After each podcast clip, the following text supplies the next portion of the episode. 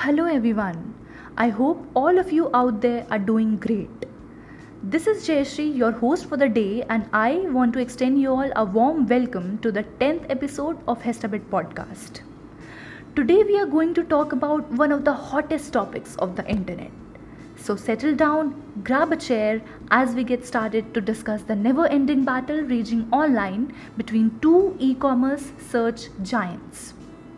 Without wasting much time, let's jump into today's topic with a famous quote by Bill Bradley, which goes like, "Becoming number one is easier than remaining number one." You know, nothing gets people going like a good rivalry. There's no shortage of competition in the tech industry. Whether it is about winning the audience's online space or fighting over the e-commerce marketplace, these tech giants do a great job at disrupting each other, at dominating each other. Well, it all started in nineteen ninety-eight when a multinational technology company that specialized in internet services and related products launched uh, with the biggest hit in the web development industry. By now, you might have realized whom we are talking about. Yes, it certainly is Google. Google was founded in September nineteen ninety-eight by Sergey Brin and Larry Page. And since then, it has been the most prominent and most utilized website in the whole wide world. For many of us, Google is almost synonymous with the internet. Whenever we think of uh, internet, the first and foremost name which pops in our head is Google, right? So, yeah. And like even statistics prove that more than eighty-nine percent of the population starts its internet session either by typing google dot com or setting its browser page on default. However, there were other tech corporations as well that were even more traditional, like Yahoo and Bing. But I honestly feel they never threw a competition to Google. With time, we eventually stopped surfing on these websites and shifted our entire focus on Google and its products like Gmail and YouTube. It was all fun for Google until the company started losing its firm grasp in the search column with the release of another biggest uh, digital market space, which was Amazon. Amazon is Google's most significant and greatest rival, you can say. Um, in a tech show interview, Google's executive once said that Google is not all you see, powerful and persuasive. It faces more competition than some of us assume. While he was trying to justify the company's presence, we knew whom the statement was directed to. Although Amazon is migrating towards a different direction because many people do not look at it as a search engine. You know, I and you, we don't look at Amazon as a search engine. If someone is looking to buy any basic product, if you are looking to buy any product for that matter, they, you are like uh, more often to walk to Amazon rather than using Google search. Google has faced rapid growth since its incorporation and uh, has triggered a chain of acquisitions, products and partnerships in its success story. It deals with advertising, search engine, software, hardware, internet services, enterprise services and consumer services. Like Google has many products.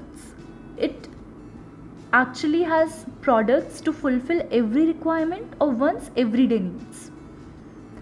The company was consecutively awarded as a second most valuable brand in the world by the listing of Interbrand's annual Best Global Brands report. Google also announced its conglomerate called Alphabet in, two, in two thousand fifteen uh, towards reorganizing its interest plans. Now, coming to Amazon's journey, what exactly was Amazon's journey, how it incorporated. So Amazon was founded in July nineteen ninety-four by Jeff Bezos. The company primarily deals in e-commerce, digital streaming, cloud computing and artificial intelligence. We like we common people are more uh, you know we are more aware about its e-commerce side, but yeah, it deals with digital streaming, cloud computing, and other things as well. It is also referred to as the most influential economic and cultural forces in the world. Amazon has uh, surpassed Walmart as the most valuable retailer by market cap in the U S A. Um, as reported by the survey of twenty twenty, Amazon has the highest global brand valuation. And in the more recent events of January twenty twenty-one, the company has invested over two hundred seventy-eight million dollars by starting two centers in Italy and creating more than eleven hundred jobs. There, there are like various popular products of Amazon, Amazon which you and I use in daily life, and we are quite aware about that. Some of them include Alexa, Amazon Prime, Amazon Web Services, Kindle, Echo, and much more. So uh, how it all started, how this rivalry, this greatest rivalry of all time started. So um, there was a time when Google used to make most of the money through user searches, when people looked for the products and services of their interests online. Google search showed ads based on their preferences. Nowadays, people go straight away to Amazon to search for products, skipping that particular process of, you know, searching into the Google search engine bar. Google also listed that Amazon is more focused towards the commerce side of the equation, but at their roots, they still answer the audience's searches and questions, just like we do. So um, Google might be dominant in all other fields, but there is one place, there is one particular place where the company lacks a good value in the market share, and that is e-commerce. Now Google wants a piece of e-commerce. How? So uh, I'll tell you that in the later discussion of this episode. Both the rival companies, Amazon and Google, both of them want to be on the top online destination of user searches. To uh, give a thorough blow in the face, Google even changed and experimented with its tactics a thousand times. Google listed its major expansion through the same day delivery services. The company even changed the algorithms to uh, make the search engine more shopping friendly for its users. It added the consumer reviews and product listings, just like Amazon does. But, and to some extent, it makes sense for Google to reinforce its marketplace by grabbing a piece of the e-commerce industry. Um, still, Amazon is pre-established retail media with the most traditional brand value in the user shopping record. It isn't easy to overcome someone as powerful as Amazon, you know. Um, when Salesify conducted its research, it stated nearly seventy-eight percent of the U S shoppers prefer Amazon as their favorite platform to shop, while only twenty-six percent said that uh, they'll prefer Google or any other companies for their shopping experience. So uh, Amazon and Google primarily are friends outside but enemies inside. How? So uh, there's a direct battle between the companies when it comes to selling entertainment to the consumers. Amazon has a free and paid version via Amazon Prime, whereas Google runs Google Play. The competition becomes even more massive with uh, cloud computing. Amazon is much ahead of its pack with A W S Web Services, whereas Google stands third in the place after Microsoft. So far, the bottom line is that Amazon, along with Microsoft, has outpaced Google because of its extensively accurate product search rate. Um, despite this rivalry, both the companies are interdependent up to a significant extent. They are well versed with this fact and try to be friends, at least on a service basis. how are uh, Google and Amazon interdependent? Okay, so I know this question might be there in your head that fine, they are rivals, but how are they friends?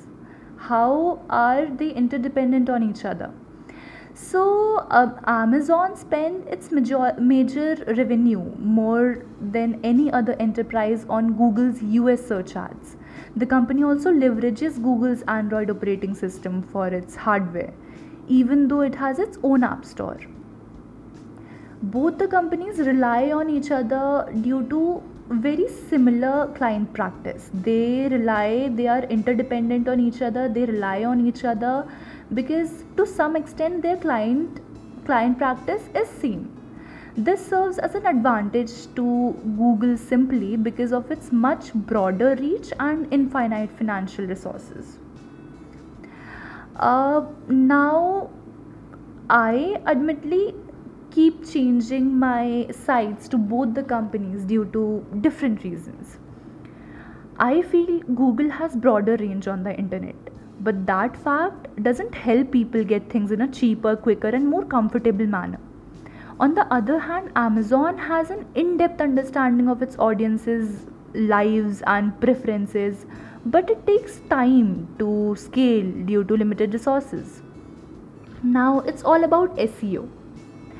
Uh, when we talk about S E O or search engine optimization, both the companies have a very contrasting model in reference to different user questions.